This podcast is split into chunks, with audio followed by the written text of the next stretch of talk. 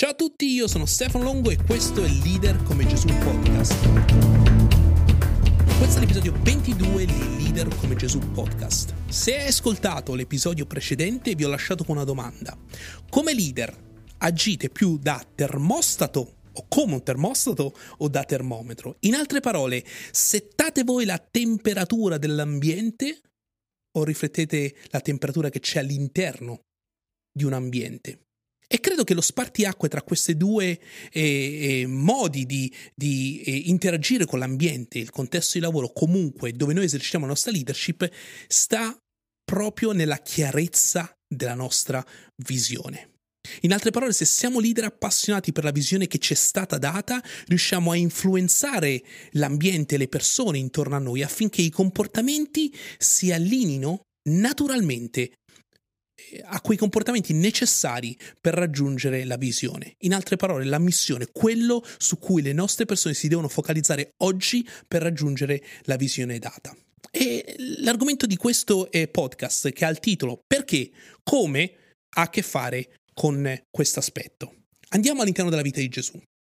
Leggerò eh, la storia eh, dei, tra, presa dai Vangeli in, mod- in, particolare Matteo, Marco e Luca dove raccontano questa storia, quindi mi sentirai parlare al plurale al singolare, ma tieni in considerazione che non voglio perdere nessun aspetto eh, eh, eh, mostrato dai Vangeli, quindi il testo sembrerà un po' particolare eh, per quanto riguarda i plurali e i singolari, ma stai con me.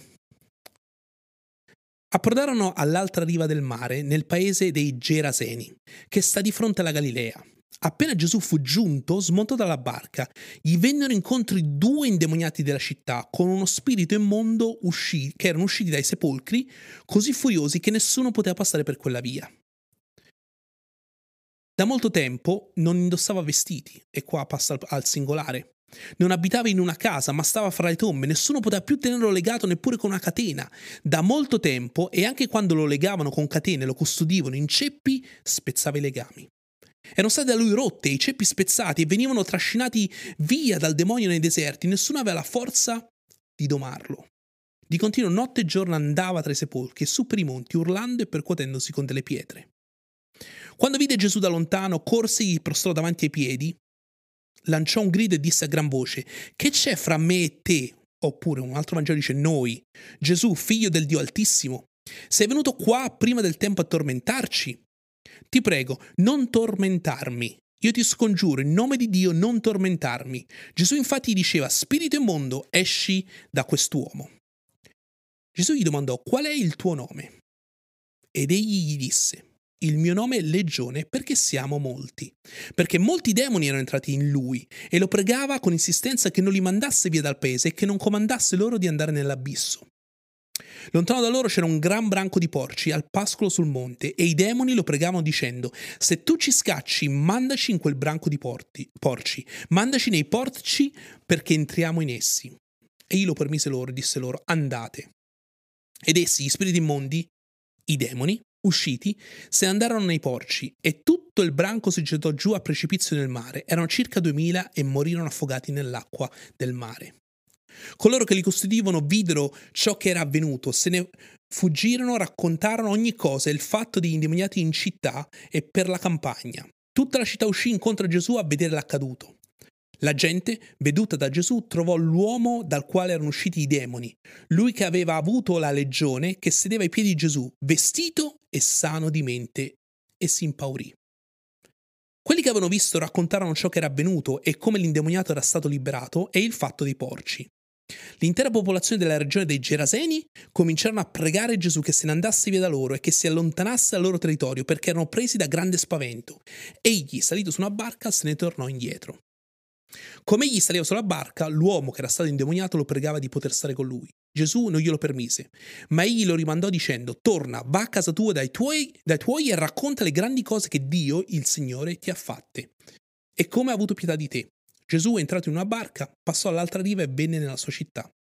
Ed egli se ne andò per tutta la città e cominciò a proclamare nella Decapoli le grandi cose che Gesù aveva fatto per lui e tutti si meravigliavano.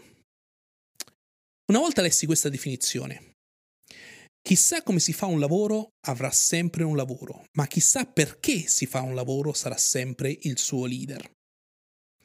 Gesù sapeva il perché e allo stesso tempo, allo stesso modo, in leadership dobbiamo conoscere il perché di quello che facciamo. Lasciatemi dare un'informazione storico-culturale per comprendere meglio questa storia. Le due coste del Mar di Galilea, che in realtà è un lago, sono dal lato ovest è territorio giudaico e dal lato est è territorio pagano, ossia una zona dove non veniva professata la fede dei giudei. Gesù conduce il suo team in un territorio fuori dalla loro zona di comfort. I suoi discepoli non comprendevano il perché e si saranno sentiti in imbarazzo. Non vedevano il perché, stavano imparando a come fare il lavoro, ma ancora non avevano imparato a vedere il perché. Portare il suo team in un territorio inusuale per loro fu aiutarli a vedere come il perché delle sue azioni fosse collegato alla visione che perseguiva, ossia che ogni angolo della terra fosse raggiunto dal suo messaggio di riconciliazione con Dio. E questo sarebbe avvenuto tramite persone che attraverso la loro influenza avrebbero continuato a moltiplicare discepoli nel mondo. Il perché ha come risposta la visione, il come ha come risposta la missione. A quale domanda sei in grado di rispondere oggi nella tua vita da leader?